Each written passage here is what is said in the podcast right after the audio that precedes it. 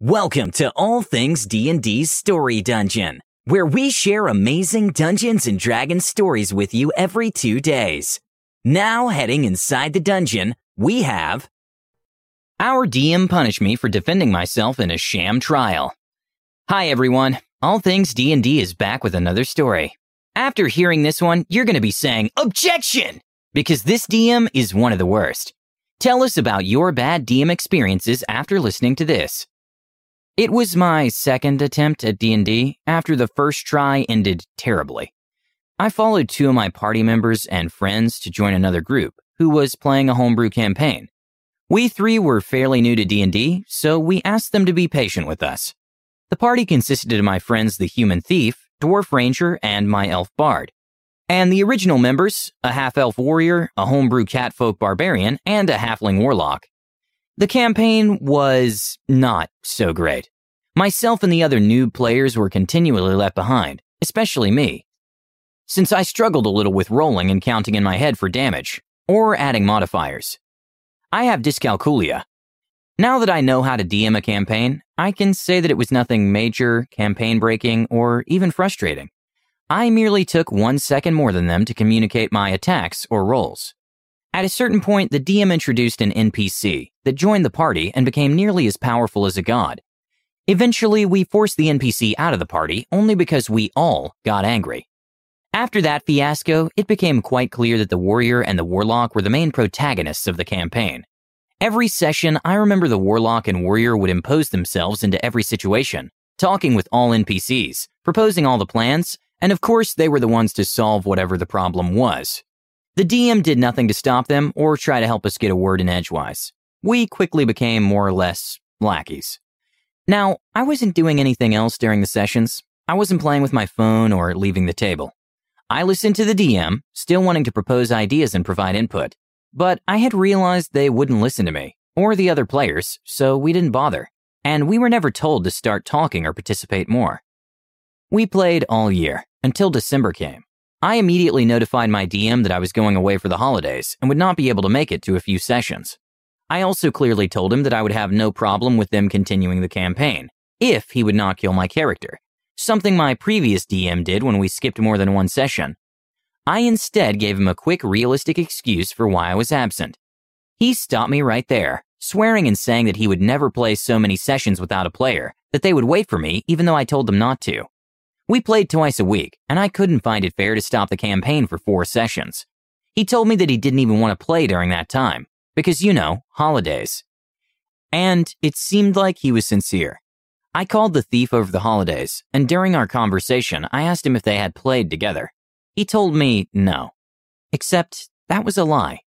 I came back home to discover not only had they played during the holidays, but since they all had loads of extra free time, they played something like eight sessions in the span of two weeks. When I asked why they would lie to me instead of simply telling me the truth, they said they didn't want to upset me, even though I made it perfectly clear that I was okay with them playing without me. But don't worry, the DM had found a perfect explanation for why my character wasn't there. He had gone back home for the anniversary of the death of his parents, to mourn them at the local temple and honor their memories like he did every year. But there's just one tiny issue with that. My character's parents, siblings, and girlfriend were waiting at my village, completely alive, happy, and well. I even had a cat at home. This shouldn't have been a surprise to any of them because I had told them in game multiple times, and I had written it into my character's background. At first, I thought it was a way to kick me out of the party, but my friends and the DM basically begged me to stay. For the next four or five sessions, things actually went well.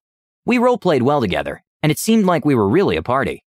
The only bad thing that happened was that the warrior had a really nasty fight with the DM and left. And then came the trial. During the eight holiday sessions, the mostly evil characters, the thief, the ranger, the barbarian, and the warlock, found themselves with their moral compasses gone. They did everything they could do that would classify as evil, killed loads of innocent NPCs, stole from literally everyone and everything, burned down an entire village during a fight. Classic murder hoboing. The DM decided then that he would rightly make them understand that actions have consequences. The four murder hobos and myself were arrested and brought to the king to face justice. The trial began, and we had to defend ourselves. Of course, since the party was 100% guilty, there was no believable way we could prove our innocence. We tried everything bribery, corruption, diplomacy. I even tried to seduce one of the judges, something that actually made my character pretty uncomfortable because the judge was really, really old. But the reaction of the DM was priceless, and we all got a good laugh out of it. But between failed rolls and various other unlucky events, it seemed that nothing mattered, and we were going to be punished with death, or worse for what we did. Then I remembered that I did nothing. Every single criminal, murder hobo action happened during the holidays. I wasn't in those sessions. My character wasn't even with the party. He was off visiting his family. The DM finally retconned the reason for me not being with the party after an argument. So I told the king exactly that. I was asked to roll deception, but I objected. I wasn't lying. There was literally no proof that I was with them during the murder hoboing. My entire village was a witness to my innocence. How could I be in two places at one time? When I was asked why I was associated with those evil people, I cryingly told the judge that they were so kind to me. They were my friends, and surely they couldn't have been evil. They would have killed me otherwise, right? I tried to defend them as much as I could. The barbarian actually put up a solid chain of lies to help me, even rolling a nat 20, which was ignored. But the DM told me not to overdo it and to stop. So I did. I was declared not guilty, but the rest of the party was found guilty. They were forced to embark on a quest to slay a monster far away. I immediately offered to follow them on my own volition, since they were friends and I actually wanted to free them. That's when the DM told me I couldn't join them. I would have to create a new character if I wanted to stay with the party. He was very angry because I had defended myself in the trial and made a compelling enough argument that I had to be found innocent. He had a grand scheme that regardless of our defense during the trial, we would all be imprisoned, so we would be forced into going on the quest for the king. Remember that ignored Nat 20 from the barbarian? So, no matter what we did, we were guilty. Except he couldn't ignore the fact that it was his fault I wasn't with the party during those sessions. I proposed that if I couldn't join them voluntarily, we could act out a failed prison break and I could be arrested and forced to join them. But he said that I had ruined the moment, and now he didn't want my character there anymore. Shocked, I asked him if he was really doing this. He turned to the table and announced that my character, while leaving the courthouse, lost his balance and tumbled down the large stone staircase, breaking his neck as he hit the ground. And to really be a jerk about it, he described how my character's face landed in a pile of steaming fresh horse poop. I immediately left the party, and the ranger left with me. I found out that two sessions later, the campaign ended, when the thief and barbarian left as well. I know, shocker. Thanks for listening to All Things D&D's Story Dungeon. We'd love to have you subscribe and review us on iTunes and Spotify. Until next time.